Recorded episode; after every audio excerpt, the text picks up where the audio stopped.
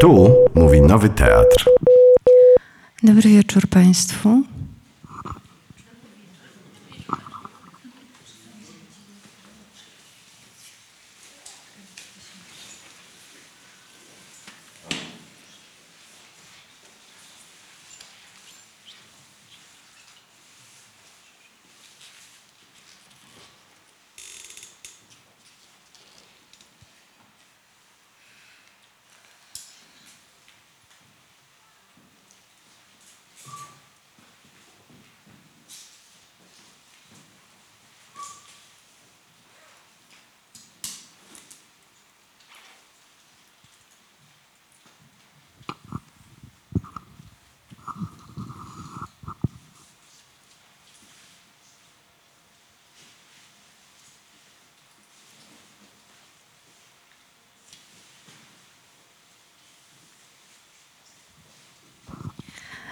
Chciałam, żeby spróbowali Państwo odnotować, jakie uczucia się w Państwu pojawiły podczas tej chwili zawieszenia i niepewności, co dalej. To doświadczenie jest punktem wyjścia dla moich dalszych rozważań, w które mam nadzieję uda mi się Państwa na dalszym etapie włączyć. Chciałam również zbudować paralele pomiędzy tymi uczuciami, a refleksją wzbudzoną po wejściu do sali teatralnej, w której wystawiani są goście Wieczerzy Pańskiej w reżyserii Tomasza Fryzała, z ascetyczną scenografią i wieloznacznym komunikatem Widzisz puste miejsce po czymś. Kategoria widzenia i słyszenia będzie nam towarzyszyła w toku mojej wypowiedzi.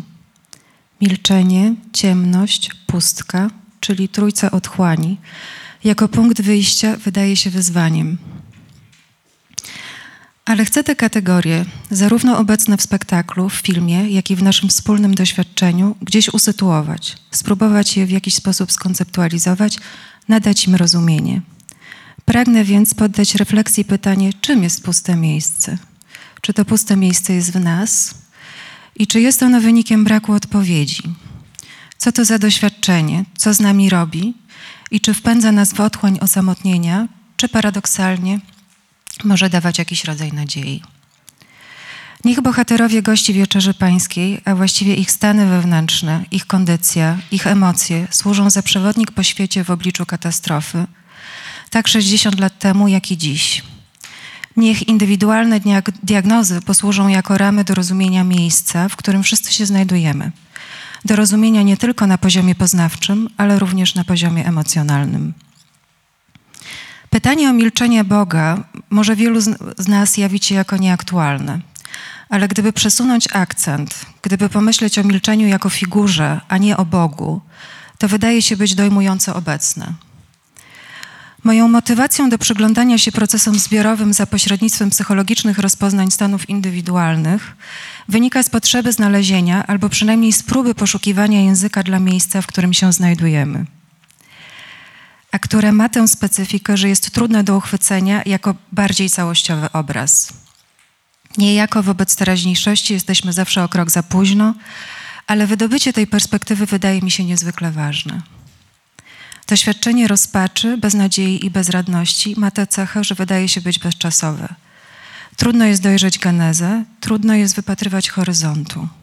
Tym bardziej potrzebujemy jakichś narzędzi czy mapy poznawczej do tego, aby wydostać się z poczucia utknięcia w wiecznej teraźniejszości. W świecie bez Boga wydaje się to trudniejsze, lecz to nie o Boga chodzi, a o opowieść, która pozwala nam poruszać się w świecie. Świecie, który, jak twierdzi wielu, wypadł z ram. Stan, o którym mówię i który wydaje się łączyć ze sobą bohaterów, a być może i stan, który nam towarzyszy dzisiaj, o czym za chwilę powiem więcej, można określić mianem stanu pogrążenia w melancholii. Dziś powiedzielibyśmy depresji. W klasycznym psychoanalitycznym freudowskim rozumieniu melancholia jest wynikiem utraty i niemożności przeżycia żałoby. Powołuje się na słynny tekst Freuda Żałoba i melancholia, powstały w wyniku doświadczeń I wojny światowej. To jest istotny moment rozpadu pewnych dotychczas obowiązujących narracji i do tego wątku będę wracała również w dalszej części swojego wywodu. Tekst Freuda stał się podwaliną pod przekonanie, obowiązujące w większości nurtów psychoterapeutycznych, przynajmniej psychodynamicznych albo psychoanalitycznej proweniencji, że najważniejszym elementem rozwoju psychicznego jest doświadczenie utraty. Żałoba może być przeżywana nie tylko wskutek śmierci, ale też utraty pewnych celów, aspiracji, wartości, ideałów. Odrzucenie i rozczarowanie, a także to, jak sobie z nimi radzimy, jest kluczowe w toku naszego rozwoju. Możność pogodzenia się z tym stanem, przyjęcia go, jest warunkiem możliwości widzenia też pewnej perspektywy. W czasach, w których żyjemy, trudno o myślenie utopijne i to jest jedno ze źródeł tego zjawiska. Proces żałoby jest procesem oddzielania się od utraconego obiektu, godzenia się ze stratą i wykształcania się zdolności, żeby pójść dalej, czyli mówiąc językiem psychoanalizy, móc obsadzać nowe obiekty. W melancholii uraz będący wynikiem utraty i niemożności jej przepracowania powoduje w podmiocie, który jej doświadcza, zwrot przeciwko sobie, a w dalszej konsekwencji zubożenie świata wewnętrznego i niemożność do utrzymywania relacji z innymi.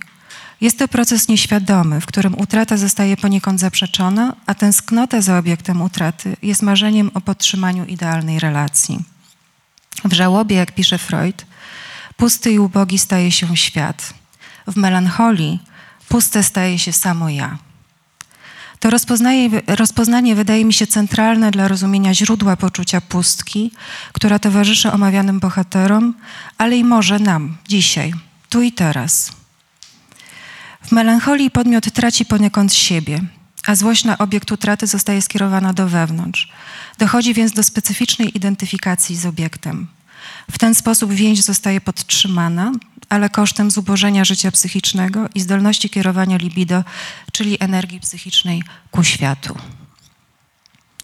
Oczywiście wykładnia Freuda została poddana licznym rewizjom i w niektórych obszarach straciła na aktualności, a jej miejsce zastąpiły nowe teorie akcentujące bardziej świadomy wymiar doświadczenia depresji, towarzyszące jej zniekształcenia poznawcze, poczucie bezradności i braku wpływu na rzeczywistość w wyniku doznanych urazów. Ten kontekst jest o tyle istotny, że ewolucji ulega samo nasze myślenie na temat tego, czym jest depresja, a im bardziej rozbudowana dyskusja, tym większa dezorientacja co do rozumienia tego doświadczenia. Nie tak dawno temu przetoczyła się przez media gorąca debata na temat tego, czym depresja właściwie jest i sposobów jej leczenia.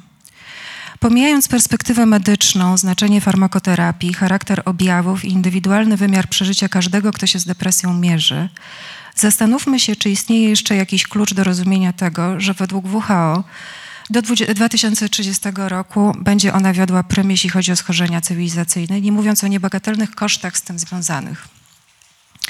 To rozpoznanie akcentuje nie tylko medyczny wymiar tego, z czym się zmagamy, ale stanowi, zarazem diagnozę czasów, w których żyjemy.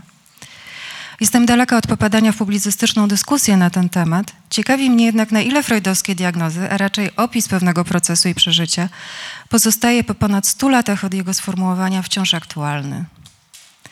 Jest to warte podkreślenia tym bardziej w obliczu zmian, które wystąpiły w wyniku równolegle toczącego się procesu medykalizacji depresji, doświadczenia, które towarzyszy ludzkości od zawsze, a które w DSM-5 ma bardzo określone parametry występowania. DSM to klasyfikacja zaburzeń psychicznych Amerykańskiego Towarzystwa Psychiatrycznego, której najbardziej aktualną edycją jest właśnie edycja piąta z 2013 roku. W Europie główną klasyfikacją, którą posługują się psychiatrzy jest ICD, Natomiast ewolucja myślenia na temat kryteriów diagnostycznych dla różnych zaburzeń występujących i opisanych w kolejnych edycjach DSM wiele mówi o ich naturze, która jest w każdym razie zmienna. Zmienia się bowiem nasz sposób pojmowania, a zatem i oddziaływania, jeśli chodzi o szeroko rozumiane cierpienie psychiczne. W DSM-5 wymienione zostały objawy, które muszą wystąpić, aby można było rozpoznać u pacjenta tzw. Tak epizod dużej depresji. Nie będę teraz zagłębiać się w niuanse, natomiast stanowi to próbę stworzenia względnie zobiektywizowanego sposobu umożliwiającego diagnozę określonego zaburzenia psychicznego, co jest niezbędne w przypadku działań lekarskich, także z uwagi na kwestie związane przykład z systemem ubezpieczeniowym.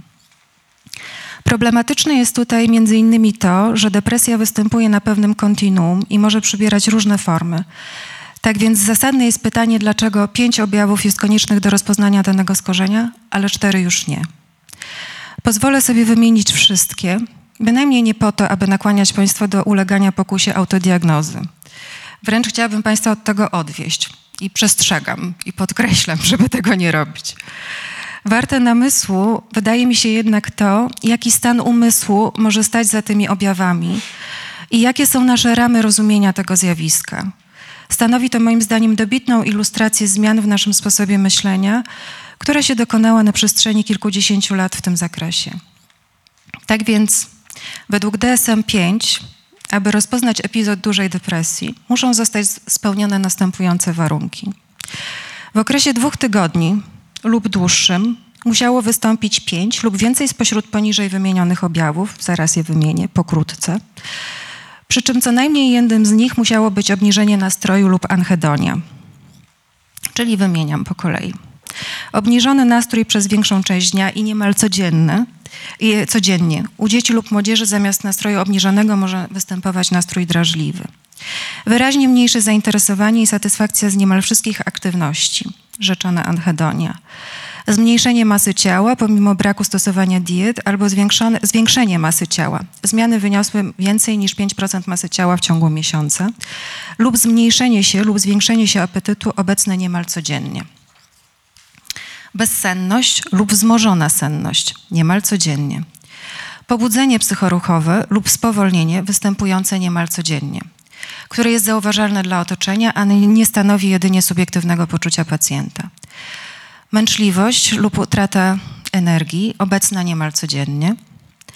Poczucie własnej niskiej wartości lub nadmierne, nieadekwatne poczucie winy, może mieć charakter urojeniowy, obecne niemal codziennie, lecz nie sprowadzający się tylko do wyrzucania sobie faktu bycia chorym.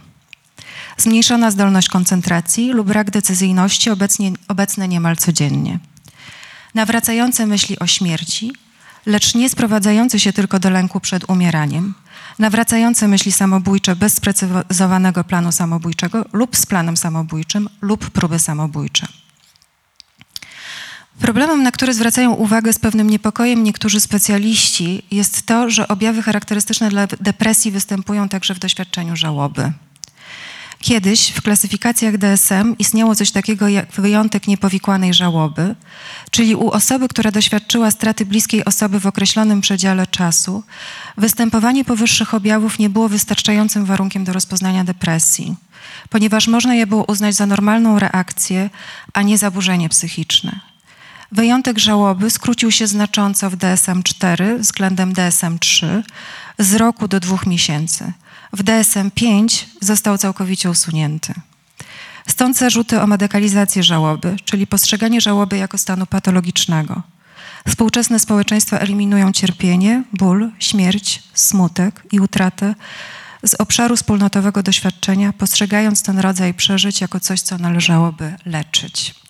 Może tutaj tylko dodam, że nie jestem za tym, żeby nie leczyć, ale kategoria leczenia jest sprawą bardzo złożoną i taką, którą warto też poddać refleksji, co to właściwie znaczy. Paradoksalnie właśnie to może mieć związek z osuwaniem się zachodnich społeczeństw w melancholię, którą diagnozuje brytyjski psychoanalityk Christopher Bollas, o którym będę za chwilę mówiła. Wielu badaczy słusznie zadaje pytanie o kondycję społeczeństw, w których co piąta osoba musi sięgać po leki antydepresyjne, aby mogła normalnie funkcjonować. Może to dotyczy w dużej mierze społeczeństwa amerykańskiego, ale myślę, że pod tym względem reszta świata nadąża. Na ile pozostaje to sprawa indywidualna i dotyczy leczenia jednostki, a na ile staje się bardzo rozległym, problemem społecznym. We wspomnianej przeze mnie przed chwilą dyskusji dotyczącej stosowania leków antydepresyjnych pojawił się zarzut, jakoby była to swoista moda. Otóż jestem bardzo daleka od tego sposobu myślenia i uważam, że leki bywają nie tylko pomocne, ale również niezbędne. Niemniej pytanie o to, dlaczego tak wiele osób ich potrzebuje, pozostaje aktualne.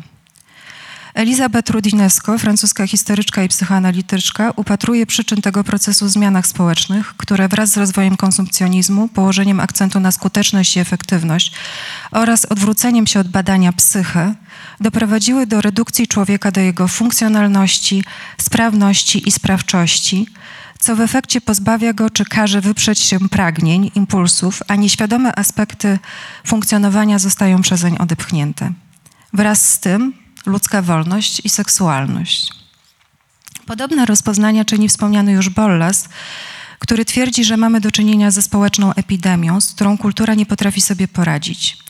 Jest to w jego przekonaniu rezultat naszego unikania kontaktu z bólem psychicznym, Więc można w tym upatrywać pewną paralelę z procesami dotyczącymi zmian w DSM, o których mówiłam przed chwilą. Bollas pisze tak, to jest cytat. Na początku XXI wieku znaczna część Amerykanów i Europejczyków odwróciła się od życia introspek introspekcyjnego. W ciągu dekady zaczęto przyjmować w dużych ilościach leki, które ułatwiają ignorowanie znaczenia lęku i depresji, czemu towarzyszy utrata kontaktu z myślami, jakie te uczucia mogłyby pobudzić. Poszukiwanie bezpiecznej i mniej niepokojącej codziennej egzystencji skłaniało do odwrotu od subiektywności. Te kwestie po prostu pomijano. Tytuł książki, z której pochodzi ten cytat, to Znaczenie i melancholia. I on nie jest przypadkowy, bo stanowi, stanowi wyraźne nawiązanie i parafrazę nazwy freudowskiego eseju z 1917 roku, gdzie żałoba zostaje zastąpiona słowem znaczenie, ponieważ to jest właśnie, według Bollasa, utrata, która weszła w miejsce żałoby. Jest to też próba przeprowadzenia głębszej diagnozy społeczeństw po epoce wzmożenia towarzyszącej rewolucji przemysłowej w XIX wieku i licznych rozczarowań, katastrofalnych utrat związanych z I i II wojną światową oraz rzuceniem bomby atomowej. Być może zbiorowa utrata poczucia sensu i znaczenia naszego doświadczenia jest tą właśnie nienazwaną i nieprzeżytą żałobą i stanowi adekwatny opis naszej kondycji jako podmiotu zbiorowego, który nie otrząsnął się po tragediach i utratach wieku XX. Nie chodzi więc o liczbę osób z rozpoznaniem i diagnozą depresji, co o czasy, które niejako produkują schorzenie, cierpienie, cierpienie będące zawsze odpowiedzią na pewien rodzaj niezidentyfikowanego i nierozpoznanego bólu. Stawiam pytanie o to, odpowiedzią na co są nasze objawy i jakie jest ich źródło, nie próbując jednocześnie idealizować przeszłości, ani nie tracąc z oczu faktu, że doświadczenie depresji, choć pod różnymi nazwami, towarzyszy ludzkości od zarania dziejów. Nazewnictwo ma tu niebagatelne znaczenie, ale to już jest na inną, zresztą moim zdaniem bardzo ciekawą dyskusję. Aby przejść do takiego rozpoznania, od takiego rozpoznania do rozważań na temat przeżyć bohaterów gości Wieczerzy Pańskiej posłużę się rozległym cytatem, jeszcze jednym, ale długim, ze wspomnianego już Bollasa. Zdolność odczuwania utraty uległa unicestwieniu pod wpływem II wojny światowej oraz wynalezienia i znalezienia bomby atomowej. Szok sprawił, że miejsce utraty zajęła przedziwna forma żałoby. Pod koniec XX wieku ta zniekształcona reakcja przybrała w duszach milionów postać nierozpoznanej i nieświadomej melancholii. Nieprzeżyta żałoba przywiodła do stanu rozpaczy, dezorientacji i gniewu. Na początku XXI wieku pojawiło się zapotrzebowanie na znalezienie nieświadomego rozwiązania dla stanu dezorientacji doświadczanego przez resztki humanistycznego self, a w epoce technologii informatycznej pojawiły się propozycje nowych stylów myślenia, bycia i wchodzenia w relacje nastąpiło zerwanie z tysiącletnią tra tradycją poszukiwania znaczenia, które dla wielu Europejczyków było żywotnym aspektem ludzkiej egzystencji. Zamiast tego staramy się przeżywać życie tak, by sprawiało jak najmniej kłopotów dla umysłu, a miejsce zainteresowań kulturalnych zajmują cele rekreacyjne. Kiedyś byliśmy wypełnieni sami sobą, a teraz jesteśmy puści. Zaś zapowiedź takiego stanu rzeczy pojawiła się już w poprzednim stuleciu. Jeszcze ciąg dalszy. Wraz z utratą wiary w ludzkość społeczeństwa zachodnie zarzuciły indywidualne i grupowe poszukiwanie znaczenia. Prawdopodobnie samo to poszukiwanie wyznacza możliwe do odnalezienia znaczenie. Ta matryca umysłu, będąca poszukiwaniem znaczenia, kształtowała się przez tysiąclecia i stała się bardzo gęstą strukturą mentalną, zasilaną przez liczne dopływy, innymi religię, rodzinę i kulturę. Moc i niewidzialność tej rzeki, egzystencja wpisana w jej nieobecność, ma cechy bardzo przypominające te, które przypisujemy Bogu. Niesławne stwierdzenie wypowiedziane przez niczego, że Bóg umarł, można więc uznać za trafny komentarz na temat utraty przez Zachód wiary, ale nie w Boga, a w te rzeki myśli, które przez wieki wyznaczały kierunek rozwoju cywilizacji. Wiara w Boga może reprezentować odczucie, że zdołamy odnaleźć zna znaczenie naszego bytu.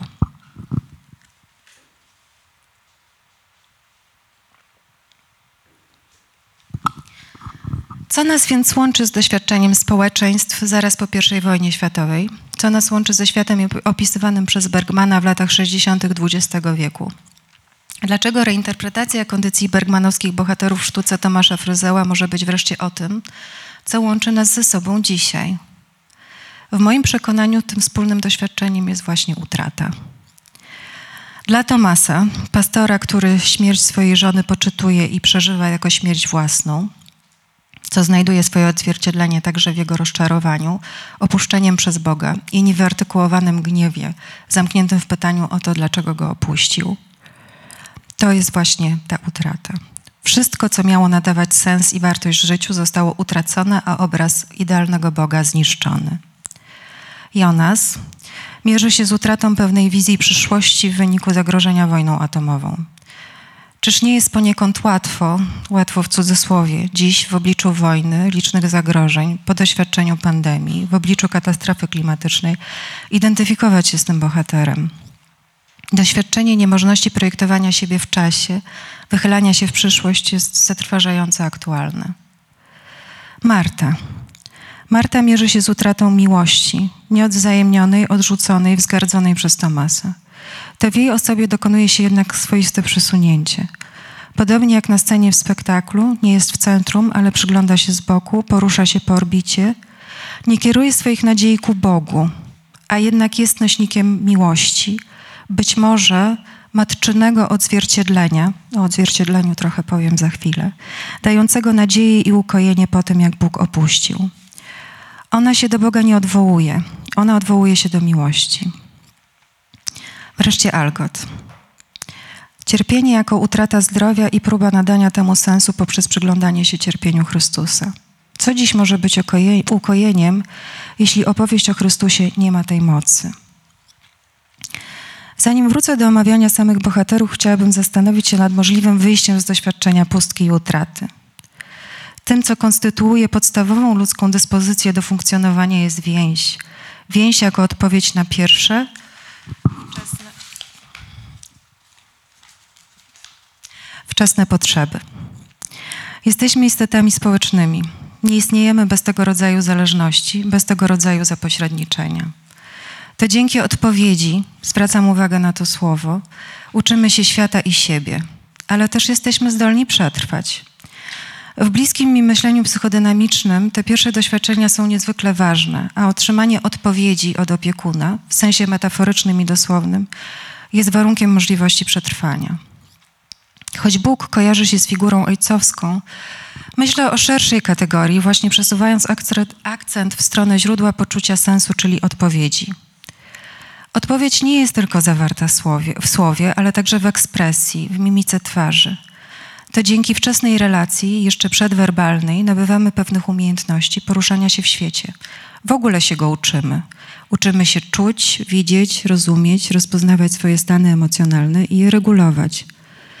Bez tego, co w psychoterapii nazywa się odzwierciedleniem, nie moglibyśmy wiedzieć, co czujemy i czego doświadczamy. Adekwatność tego odzwierciedlenia jest fundamentalną sprawą rozwojową, co nie oznacza, że nie ma miejsca w niej na rozmaite rozminięcia. Są one wręcz nieuniknione. W doświadczeniu Tomasa Bóg milczy. Co jest tak dotkliwe w braku odpowiedzi? Chciałam zwrócić uwagę na to uczucie jeszcze na początku swojego wystąpienia, kiedy to przez chwilę milczałam.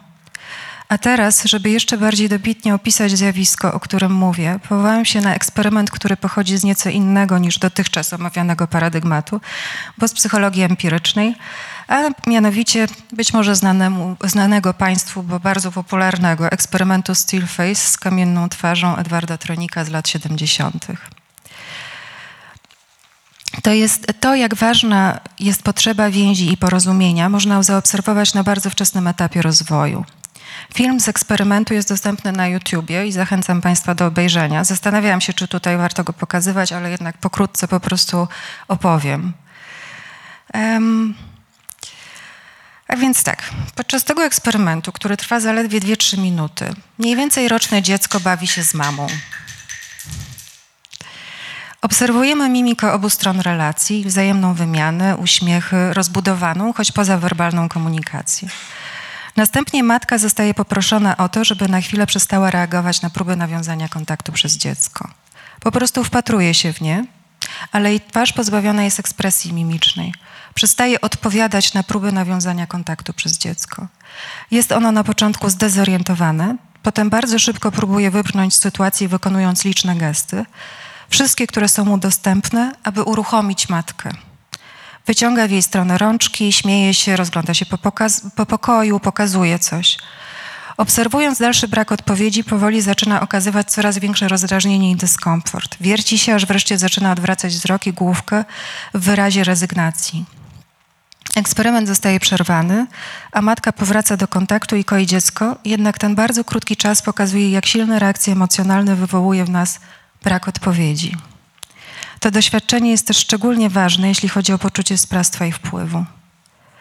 Milczenie Boga może nie kojarzy się w sposób oczywisty z nieresponsywną twarzą matki, ale być może wywołuje podobny stan emocjonalny, podobną desperację. Dlatego niezwykle ważne wydały mi się dwie kategorie: milczenie i twarz. Słowo i mimika innego, jego odpowiedź są wehikułem do rozumienia, przetrwania i nadziei. Są tym, co pozwala wychylić się ku przyszłości. Brak możliwości kontaktu, brak możliwości spotkania jest pustką. I to właśnie obserwujemy na scenie, kiedy to bohaterowie mówią, ale wydają się nie słyszeć, albo brakuje im odpowiedzi. W pewnym sensie są niezdolni do odpowiadania sobie nawzajem i do opowiadania siebie sobie samym. Niemożność zbudowania opowieści, opisania, brak odzwierciedlenia i towarzyszenia w trudnych uczuciach są podobne do doświadczenia traumy. Nie chciałabym tego pojęcia nadużywać i nie twierdzę, że każde doświadczenie odrzucenia, opuszczenia, rozczarowania jest traumą. To jest akurat rzecz o wiele bardziej złożona.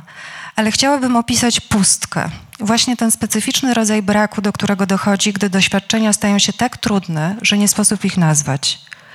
Wydaje mi się to tym bardziej istotne, że może być zarówno opisem doświadczenia podmiotu indywidualnego, jak i podmiotów zbiorowych.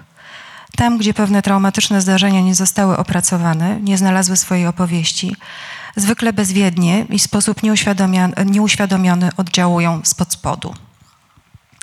To, o czym mówię, zostało trafnie opisane przez Carolyn Garland, więc posłużę się jej krótką definicją doświadczenia traumatycznego. To cytat. Trauma to swoista rana. Kiedy mówimy, że jakieś wydarzenie było traumatyczne, używamy określenia zapożyczonego z greki oznaczającego przebijanie skóry, uszkadzanie powłoki cielesnej. W medycynie termin ten oznacza uszkodzenie tkanek. Freud używał tego słowa w znaczeniu metaforycznym, by wskazać, że umysł także może zostać uszkodzony i zraniony wydarzeniami. Według niego umysł również otacza swoista skóra czy tarcza ochronna. Jego zdaniem powstaje ona w wyniku rozwoju umysłu i przybiera postać wybiórczej wrażliwości na bodźce zewnętrzne. Kluczową rolę odgrywa wybiórczość. Odrzucanie nadmiernej stymulacji ma jeszcze większe znaczenie dla zachowania skutecznej równowagi niż zdolność do przyjmowania lub dopuszczania bodźców. Czy można to porównać do przyjmowania i dopuszczania bodźców od drugiego człowieka? Być może to jest to, przed czym zbrania się Tomas, ale też to, przed czym w dużej mierze wzbraniamy się wszyscy. Brak odpowiedzi, milczenie, i tu warto traktować to metaforycznie, prowadzi do swoistego wycofania. Czy to w pewien rodzaj azylu, o którym rozlegle pisze John Steiner, psychoanalityk, czy inny rodzaj niemożności wychylenia się ku innemu. Steiner mówi o azylu psychicznym jako o złożonym i rozbudowanym systemie obron, który człowiek wykształca po to, aby nie dopuścić do siebie innego, zmiany, nie narazić się na ponowne cierpienie. Świat bez tego zewnętrza jest zarazem pusty, bo jest bez czasem i poza czasem. Gdy nie ma horyzontu, nie ma innego, nie ma nic. Wrócę do Tomasa. Choć jest centralną figurą na scenie, nie wydaje się wchodzić w, w realną interakcję z nikim. Jest zwrócony ku swojemu Bogu, Bogu, którego utracił, a którego brak odpowiedzi prowadzi właśnie do swoistej narcystycznej pustki, depresyjnej utraty idealnego obiektu. Tomas opowiada o tym w swoim monologu wobec Jonasa. Gdy Bóg przestaje być idealnie dostrojony, chroniący przed utratą, staje się krzywym zwierciadłem, monstrum, potworem. Tomas wycofuje się do swojego azylu, w którym nie ma sensu, nie ma horyzontu, nie ma w pewnym sensie życia, choć inaczej niż Jonas nie dąży do samozniszczenia, przynajmniej nie w sensie biologicznym. Można by było powiedzieć, że robi to, ale inaczej, kiedy nie jest w stanie przyjąć drugiego człowieka. Wiara staje się pustym rytuałem. Odwrotnie niż Marta, która mówi wprost o tym, że Boga nie ma. Ale gdybyśmy mogli pozwolić sobie na czułość, gdybyśmy mieli odwagę odsłonić kruchość, gdyby istniała prawda, w którą moglibyśmy uwierzyć, gdybyśmy mogli uwierzyć. Marta niesie nadzieję i miłość. Choć można się zastanawiać, czy jej poświęcenie nie jest za trudne, jej nadzieja zbyt rozpaczliwa. A może to ona jest najbardziej wierząca, kiedy próbuje się zbliżyć mimo odrzucenia. W rozpoznaniu Bollasa, tym co kluczowe, jest właśnie również niemożność komunikacji.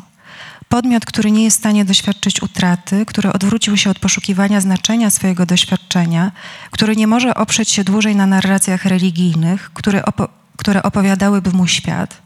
Podmiot pokawałkowany i rozerwany na strzępy po tragediach XX wieku może przyjąć różne postawy, które psychoanalityk stara się wyłożyć.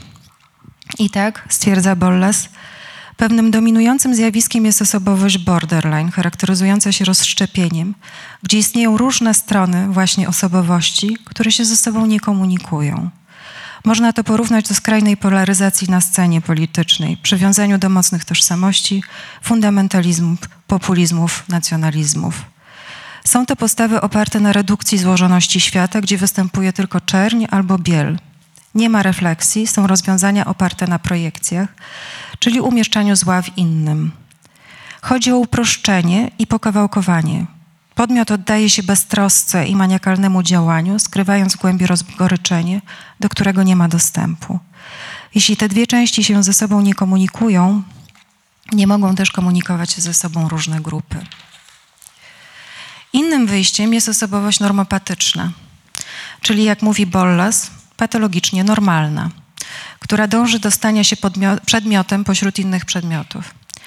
Ta tendencja miała swój początek w latach 70. w Stanach Zjednoczonych, czego dobitnym przykładem jest dla analityka dążność do bezmyślnej konsumpcji, zamykanie się w grodzonych osiedlach itd. Tak Taki człowiek oddawał się gromadzeniu dóbr materialnych. Ta postawa wydaje się jednak dzisiaj coraz mniej możliwa, choć być może wciąż kultywowana przez tak zwany 1% który stroni od wglądu, aby uniknąć jakichkolwiek poruszeń emocjonalnych, a co za tym idzie bólu. To właśnie prowadzi do niechęci widzenia czegokolwiek, co wywołuje dyskomfort. Separowania się dosłownie i metaforycznie od tkanki społecznej i niepokojów, które może wzbudzać. W rezultacie także od siebie. Warto pamiętać, że każda z tych postaw to mechanizmy obronne i odpowiedź na wstrząs. Te subiektywne stany czy opisy osobowości to tylko część możliwych odpowiedzi na świat po spustoszeniu. Być może dzisiaj jesteśmy w jeszcze innym miejscu. Pozwalam sobie meandrować pomiędzy różnymi kategoriami, żeby zwrócić uwagę na to, że brak zbiorowych narracji, brak myślenia wspólnotowego, brak zaufania, niemożność wychylenia się ku innemu sprawia, że ubożeje nasz świat wewnętrzny. To jest ta pustka. Pustka na scenie i pustka wewnętrzna. Proces wychodzenia z tego stanu jest również dobrze ujęty w kontekście traumy przez Katarzynę Shir. Tutaj pozwolę sobie znowu na cytat. Narracja leczy, zarówno prowadzona w obecności drugiej osoby, która nie była obarczona traumą, jak i w procesie autoleczenia. Uruchamiamy wtedy w umyśle pewien rodzaj niewidzialnego trzeciego, do którego mamy dystans i który pozwala nam nauczyć się czegoś, co trauma nam zabiera, czyli symbolizowania. Na poziomie cielesnym osoba straumatyzowana nie może włączyć funkcji relaksu, ponieważ jest w stałej czujności. Czyli gdybyśmy na to spojrzeli z perspektywy biologicznej, jej układ przyspółczulny działa inaczej niż u osoby niestraumatyzowanej. Symbolizowanie, czyli nadawanie znaczenia stanom psychicznym, uczuciom, myślom, to jakiś rodzaj kojenia siebie, opieki nad sobą samym, także na poziomie cielesnym. Aby móc przez to przejść, potrzebna jest jakaś forma odpowiedzi. Jeśli więc nie ma Boga, pozostaje inny. Ale to zawsze konieczny jest jakiś gest odwagi, zawierzenia, narażenia się na ponowny cios i zranienie. Jest to najciemniejszy moment zwątpienia, tak jak dla Chrystusa, który pyta, czemu Bóg go opuścił. Ten moment jest chwilą ciemności, tuż przed tym, jak z mroku może wyłonić się nadzieja. Może, nie musi.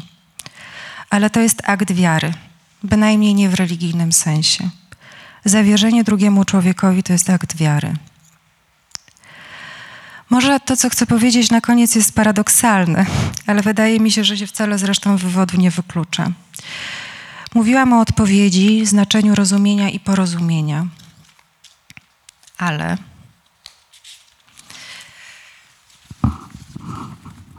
twarz jest też transcendencją, jest czymś więcej, jest czymś, co jest pozadyskursywne, jest wyzwaniem etycznym. I dlatego odwołam się do myśli Emanuela Levinasa, który stanowi swoistą, zupełnie niepsychoanalityczną odpowiedź na traumy XX wieku. Podobnie jak dla Bergmana miłość jest zbawcza, tak tu inny jest transcendencją, być może zbawieniem. Cytuję Levinasa. Twarz jest znaczeniem i to znaczeniem bez kontekstu. Chcę przez to powiedzieć, że drugi w prawości swojej twarzy nie jest postacią daną w kontekście – Zwykle jest się pewną osobistością. Jest się profesorem Sorbony, zastępcą przewodniczącego Rady Państwa, synem pana X, tym wszystkim, co jest w paszporcie, sposobem ubierania się, prezencją. Każde znaczenie w potocznym sensie tego słowa jest zależne od takiego kontekstu. Sens czegoś zależy od swojej relacji do czegoś innego. Tu przeciwnie. Twarz jest sensem ze względu na nią samą. Ty to ty. W tym sensie można powiedzieć, że twarz nie jest widziana. Jest tym, co nie może stać się treścią, która objęłaby nasz, którą objęłaby nasza myśl. Jest niezawieralnością, prowadzi nas poza. Dzięki temu właśnie znaczenie, znaczenie twarzy wydobywa ją z bytu jako korelatu wiedzy. Dodam tylko, że nie wszystkie traumy da się uleczyć. Z niektórymi trzeba nauczyć się żyć, ale ich moc jest inna, kiedy przestajemy być w nich sami. A teraz zachęcę, zachęcę Państwa do tego, żeby zadawać pytania, żeby może podyskutować, żeby może właśnie y, wejść w interakcję, a nie tylko. Właśnie ciekawa jestem Państwa odpowiedzi, ale i pytań.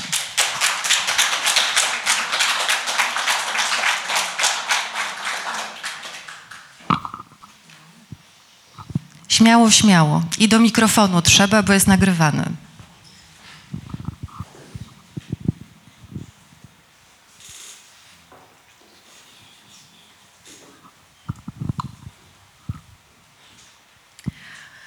Rozumiem, że otchłań, rozpacz i tak dalej to nie są bardzo takie otwierające i zachęcające tematy, ale mimo wszystko wydaje się, że jakoś do opracowywania wspólnego.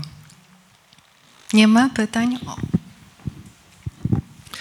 Dzień dobry, chciałem Panią spytać, e, co takiego odnalazła Pani w sztuce, czego nie odnalazła Pani w filmie? Bo zakładam, że najpierw obejrzała Pani film, a potem sztukę. Ja miałem odwrotnie, ja najpierw obejrzałem sztukę, a potem zobaczyłem e, film.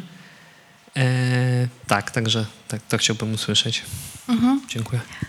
No, może tutaj kontekst jest ważny. Film oglądałam najpierw, pierwszy raz dawno temu, e, w okresie swoich różnych też fascynacji w ogóle tym reżyserem, chociaż wiem, że rzeczywiście e, pytania o Boga się lekko zdezaktualizowały, e, ale, ale, ale gości Wieczerzy Pańskiej oglądałam mm, z dużym zainteresowaniem i wydaje mi się, że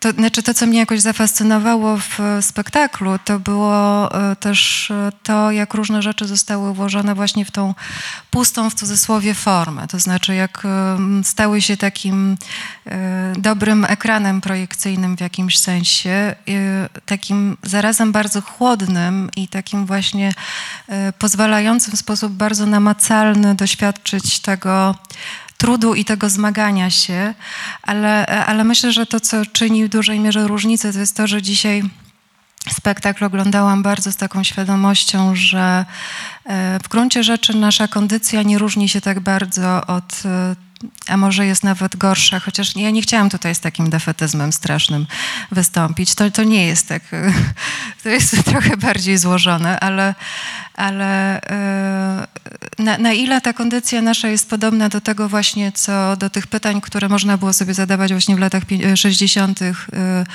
po właśnie tym doświadczeniu e, II wojny światowej, ale z dzisiejszej perspektywy, w momencie, w którym jednak zaczęto budować różne wspólnotowe narracje, gdzie jeszcze myślenie w kategoriach utopijnych nie było doszczętnie skompromitowane, mm, już było w dużej mierze, ale nie w takiej skali gdzie po prostu jeszcze był taki zryw, znaczy można różnie o nim myśleć, to znaczy można myśleć też o jakimś takim e, na początku jakiejś maniakalnej próbie wydobywania się z tego wszystkiego, co, co było tymi katastrofami pierwszej połowy XX wieku, ale też jakoś jakimś takim wezwaniem do życia, taką, taką ogromną siłą witalną, która pozwoliła budować coś.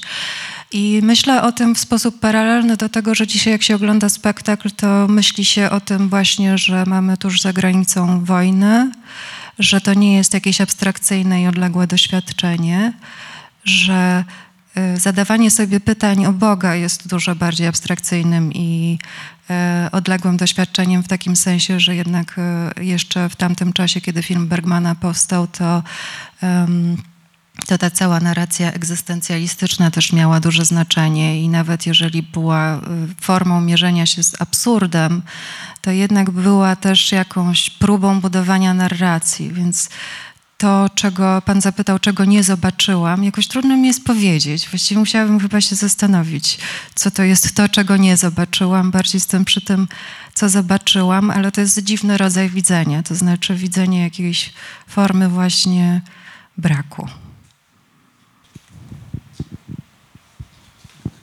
Dziękuję. E, tak jak Pani wspomniała, e, depresja postrzega się jako chorobę cywilizacyjną i myślimy, że jej, e, i patrzymy na nią tak, że jej nasilenie tylko przed nami. Ale takie książki jak Hamstwo Kaspra Popłockiego albo Ludowa Historia Polski, które jakoś próbują zmierzyć się z naszą tożsamością polską i jakoś opisują to życie właśnie tego 90, tych 90% społeczeństwa polskiego przez kilkaset lat, um, opisują to życie w sposób straszny. I czy stanem charakterystycznym dla tego 90, dla tego ogromnego procenta ludzi w Polsce na przykład nie była depresja, czy e, im było jakoś łatwiej zaakceptować to proste życie i chociażby właśnie literatura XIX-wieczna e, jest chyba bardzo dobrym przykładem tego, że no, chociażby w chłop, chłopach albo w Ziemi Obiecanej na pewno można znaleźć nie jeden przypadek postaci, która e, miała depresję albo jakieś objawy melancholii. E, właśnie, czy wtedy ten świat był, który był w pewnym sensie nawet trochę bardziej brutalny, e, też nie sprawiał, że większość społeczeństwa mogła mieć tą depresję i jakoś postrzeganie tego jako problem teraźniejszości nie jest trochę błędne? To jest w pewnym sensie trudne pytanie, dlatego że ta kategoria depresji, o której mówimy dzisiaj, jest czymś niewspółmiernym w jakimś sensie z tym doświadczeniem. To znaczy, um, mi się wydaje bardzo ciekawe to, żeby posługiwać się językiem psycho- psychologicznym czy psychoanalitycznym do opisywania doświadczeń podmiotów zbiorowych. Inaczej mówiąc, albo posługując się takimi. Kategoriami, właśnie jak na przykład u, u, Bollasa tutaj obszernie cytowanego, to, um, to, że te jednostki diagnostyczne są pewnym, korespondują z takim, e, opisują jakiś stan umysłu, jakiś, jakiś rodzaj doświadczenia. Ale wydaje mi się, że to, co dzisiaj rozumiemy jako depresja, chociaż może wpisywać się w ten cały, znaczy właśnie myślenie, to co pan powiedział, objawy melancholii i tak dalej, że to jest trochę co innego. To znaczy, że jednak nasze, że w ogóle y, y, oczywiście są pewne cechy wspólne. Można jeszcze się cofnąć i myśleć o acedii, o, o, o, o tym, jak kontekst w pewnym sensie, nie wiem, religijny, kulturowy nadawał w ogóle znaczenie rozumieniu tego, czym jest to doświadczenie i konstytuował w pewnym sensie to doświadczenie.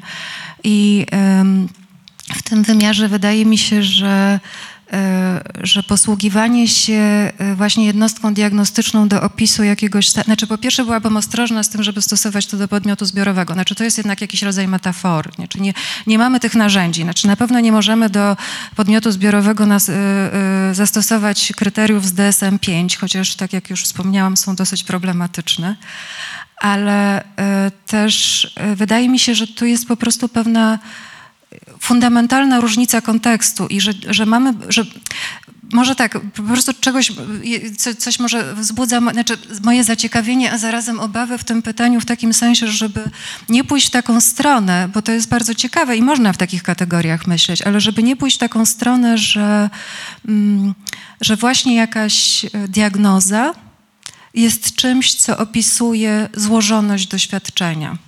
Wydaje mi się, że nie. Wydaje mi się, że diagnozy dzisiaj są czymś, czego się chwytamy, bo potrzebujemy w jakimś sensie też e, poręcznych narzędzi do opisywania swojej rzeczywistości i swojego doświadczenia. Nie deprecjonuję znaczenia diagnoz, to znaczy one są niezwykle ważne, ale są też w pewnym sensie redukcją. Dzisiaj nie mamy, nie mamy, nie mamy w pewnym wymiarze nie mamy innego opisu tych naszych doświadczeń i dlatego może, bo jak mówimy, że ktoś miał depresję, to myślimy od razu o tym, że to była choroba. I zastanawiam się, czy można odseparować to od tego, czym był cały kontekst ludzi, którzy żyli z realnym poczuciem obciążenia i też właśnie można też się zastanawiać, czy, czy w pewnym sensie ta realność wpisuje się w kategorię, to znaczy nie realność subiektywnego doświadczenia, tylko, tylko realność trudów życia jest czymś, co da się, y, y, czy da się o tym myśleć w taki sposób, że to jest y, jednostka chorobowa. Może tak. Nie wiem, czy to odpowiada na Pana pytanie, ale starałam się. Dziękuję.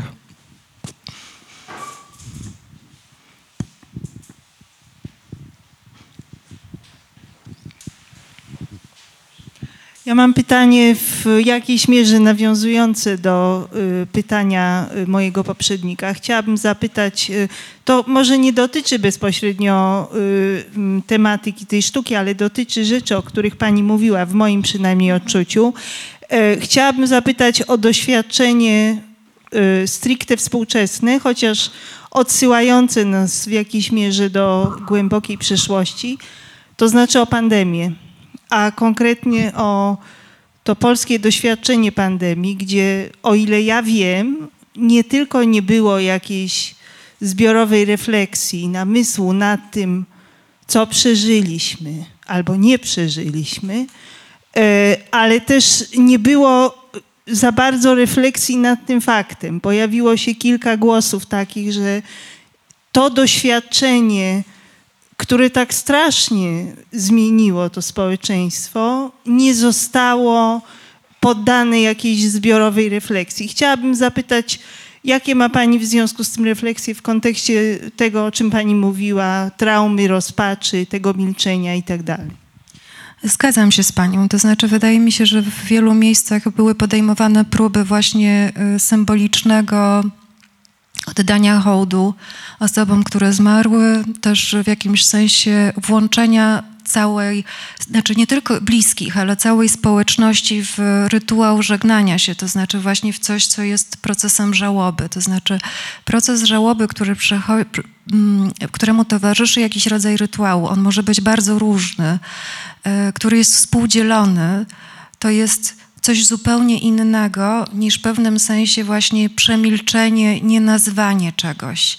E, Nie wiem, czy w pewnym sensie na poziomie społecznym brakowało zasobów. Nie będę tutaj wchodzić w kwestię woli politycznej, ale być, bo można też interpretować to trochę inaczej. To znaczy, można myśleć o tym, że e, społeczeństwo tak bardzo, e, na przykład polskie, ma tak dużo za sobą różnych trudnych i traumatycznych doświadczeń, że w pewnym sensie otwieranie kolejnej utraty jest, znaczy, że to może być interpretowane jako forma mechanizmu obronnego, że, że, że, że konfrontacja z jednym może uruchamiać cały bardzo złożony proces. Być może przyjdzie na to czas. Ja uważam, że to jest istotna wyrwa, to znaczy, że to jest brak, że w pewnym sensie byłoby to dla nas e, pomocne i leczące w takim sensie, znaczy jeżeli mówimy o, o, o nas jako o, e, o podmiocie zbiorowym, ale myślę też, że byłoby niezmiernie ważne dla ludzi, którzy czują się, a wszyscy mniej lub bardziej jesteśmy dotknięci właśnie tymi utratami, które były dookoła nas i one mają różne wymiary, bo oprócz śmierci e, bliskich, dla niektórych bardzo bliskich osób, e, dla niektórych kogoś, kto jest w kręgu znajomych, ale tak czy inaczej, to znaczy zetknięcie się- ze śmiercią na taką skalę, to było coś nowego i właśnie w tym sensie traumatycznego. Nowe- Nowego w takim wymiarze, w takim kontekście. E, Ale też e, e, myślę, że w ogóle e, pandemia była e, doświadczeniem i jest, to znaczy myślę, że dopiero w jakimś sensie mierzymy się z tym, ale e, utraty licznych w pewnym sensie no, odczuć związanych, nie wiem, z jakąś formą przewidywalności świata, z jakąś formą pewności, z jakimś rodzajem funkcjonowania. Oczywiście otworzyło się miejsce na inne, ale, ale wydaje się, że na przykład y, to też wyparło pewne formy, e, nie wiem, bliskości, kontaktu e, i konsekwencje tego będziemy dopiero, znaczy myślę, że dopiero będziemy jakoś głębiej obserwować albo będziemy próbowali nazywać, ale to było takie wytrącenie z czegoś znajomego do tego stopnia, że wydaje mi się, że to jest jednak bardzo istotny wstrząs i że w tym sensie potrzebujemy na pewno tego, że tak jak tutaj mówiłam o traumie i o jakimś takim um, umiejętności w pewnym sensie symbolicznego uchwycenia tego, co się z nami dzieje, to, to, to, to tak, to myślę, że, że bardzo tego um, wspólnego rytuału zabrakło.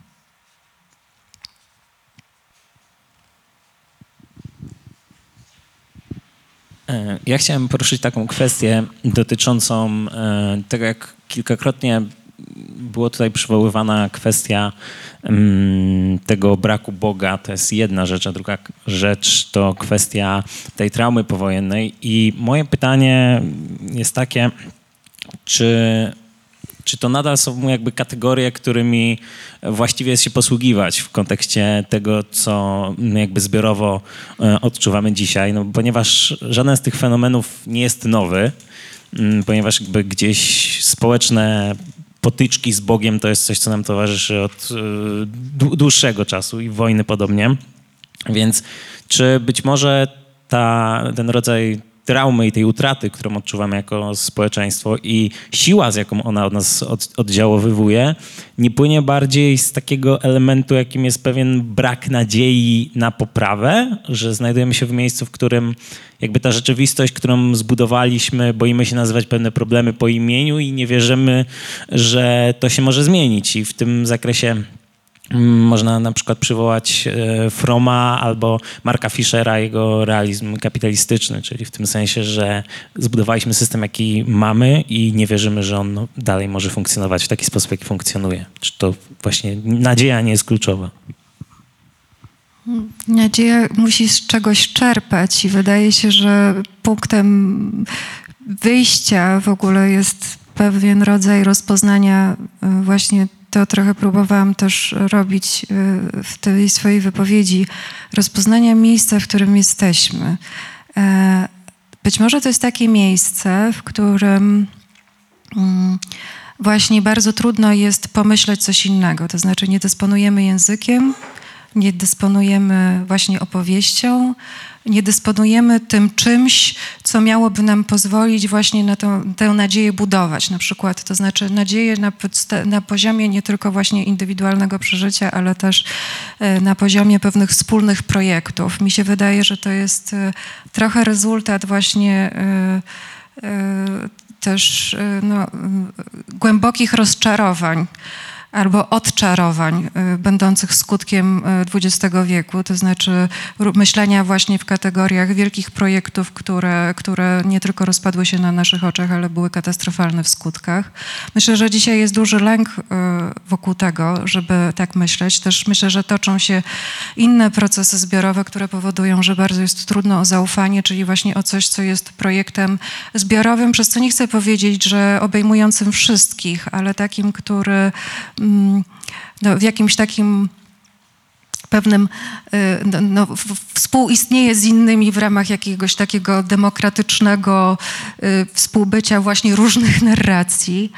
Y, I to jest jedna rzecz. Mi się, jak pan tak mówi o, o tym braku nadziei, to no właśnie, wydaje mi się, że trudno jest czerpać nadzieję z tego wszystkiego, co, no nie wiem, z systemów religijnych, z tego, co było źródłem oparcia kiedyś, ale też być może właśnie jakby trudno jest czerpać nadzieję z doświadczenia osobistego, na przykład poczucia bezpieczeństwa. Myślę, że się bardzo, y, no to jest dosyć mm, znane i proste rozpoznanie, że, że, że, że, że też mm, żyjemy w kulturze, w której em, funkcjonujemy w sposób bardzo zatomizowany, więc e, myślę, że jest coś może dosyć prostego w stwierdzeniu, że nadzieja przychodzi wraz z drugim człowiekiem, ale jeśli nie jesteśmy w stanie em, w pewnym sensie temu właśnie zawierzyć, to staje się to nie do pomyślenia. Mi się w kontekście tego, o czym Pan mówi, bardzo podoba mm,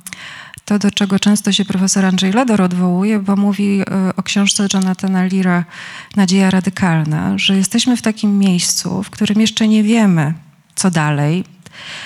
E, Mamy wyruszyć, to jest właśnie taka metafora, z jakiegoś portu i jeszcze e, e, nie wiemy, dokąd się udajemy, ale, ale, ale, ale możemy podejrzewać, że tego portu już za chwilę nie będzie. No i pytanie, co z tego języka możemy ze sobą, z tego, co, z tego doświadczenia kulturowego możemy ze sobą zabrać w tę dalszą podróż, ryzykując zarazem utratę wszystkiego, to znaczy zostawiając wszystko za sobą. I tym czymś, jedną z odpowiedzi, jakby ja tak próbowałam, właśnie jest, wydaje mi się, że więź i zaufanie. Ale to już przenoszę mniej na podmiot zbiorowy, bardziej indywidualny.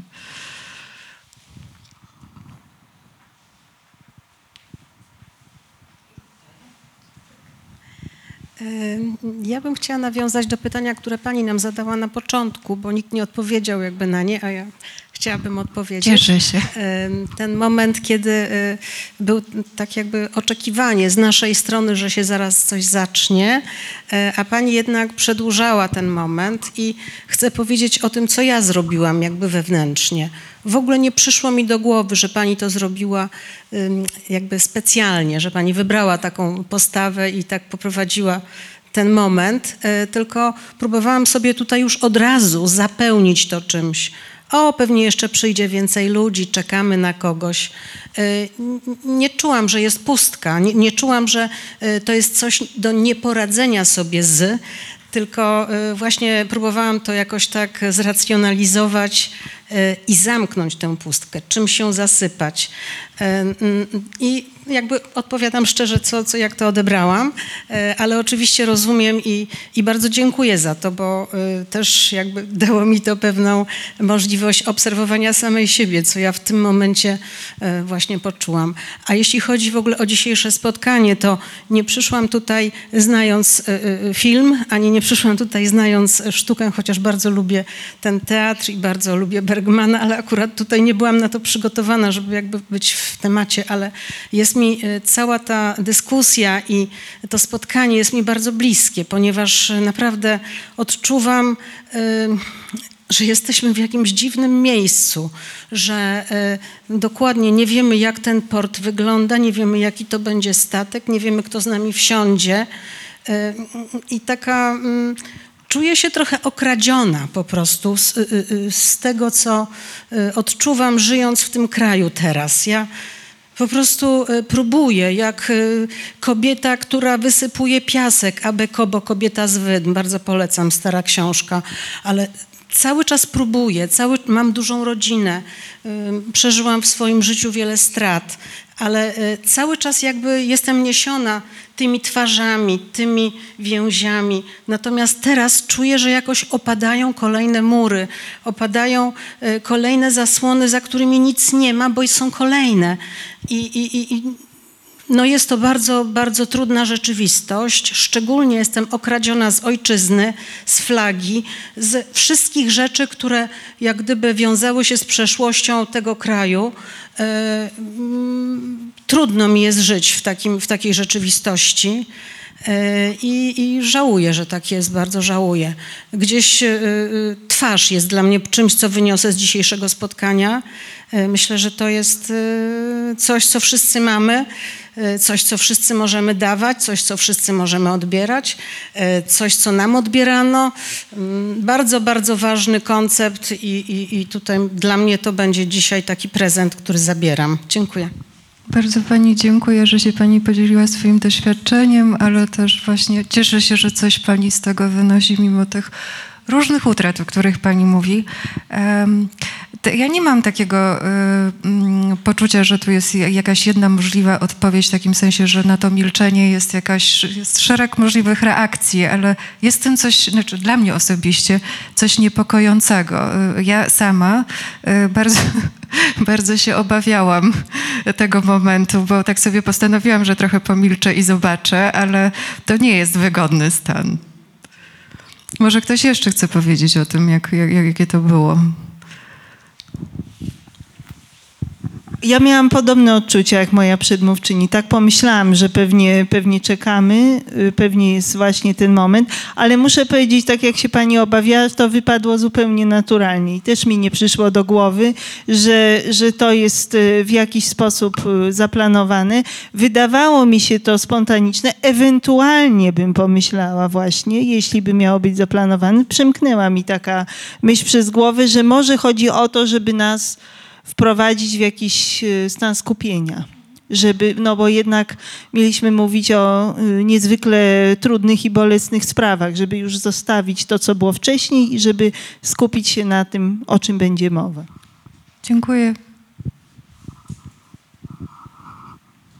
To ja jeszcze na koniec bym y, zadała jedno pytanie. E, A propos finału spektaklu, e, zakończenia, jak, co pani myśli, jak, jak pani interpretuje to zakończenie, to powrócenie do rytuału mszy? Tak jest też u Bergmana oczywiście, ale czy to jest jakiś rytuał skuteczny, czy, czy tam jest nadzieja, czy, czy oni w tych w tych relacjach jakoś przegrali, te więzi się rozpadły? No to, jest, to jest chyba kwestia interpretacji. Tak, oczywiście. Ja, to znaczy, wydaje mi się, że przynajmniej ja to tak odczułam, y, że ta otwierająca spektakl scena, kiedy jest y, tam msza, ona jest dużo bardziej taka właśnie pusta, to znaczy taka zrytualizowana, y, że, że tam nie ma pod spodem czucia i takie to miało być. E, A, a, a, a potem jakoś coś takiego jest, e, nie wiem, teraz tak myślę jeszcze o tytule, o, o tytule filmu Bergmana, bo na polski to zostało przetłumaczone jako Goście Wieczerzy Pańskiej, ale, ale to jest e, e, światło, zimowe światło. I tak myślę o tym, że może jest też jakiś element nadziei w tym, co jest zarazem jakoś chłodne, ale, ale, ale, ale coś oświetlające i że... Mm, że y, przynajmniej w filmie, tutaj tego nie można było w, te, w ten sposób odczuć, ale przynajmniej w filmie jest tak, że y, ta ostatnia scena jest y, y, pomimo w pewnym sensie bra, braku zewnętrznych odbiorców, to znaczy tam Kościół jest poza tymi bohaterami, o których tutaj mowa, pusty, ale zarazem być może właśnie to ma głęboki sens, żeby to zrobić. Więc jakoś tak, nie myślę, nie myślę o tym początku i finale jako czymś równoznacznym.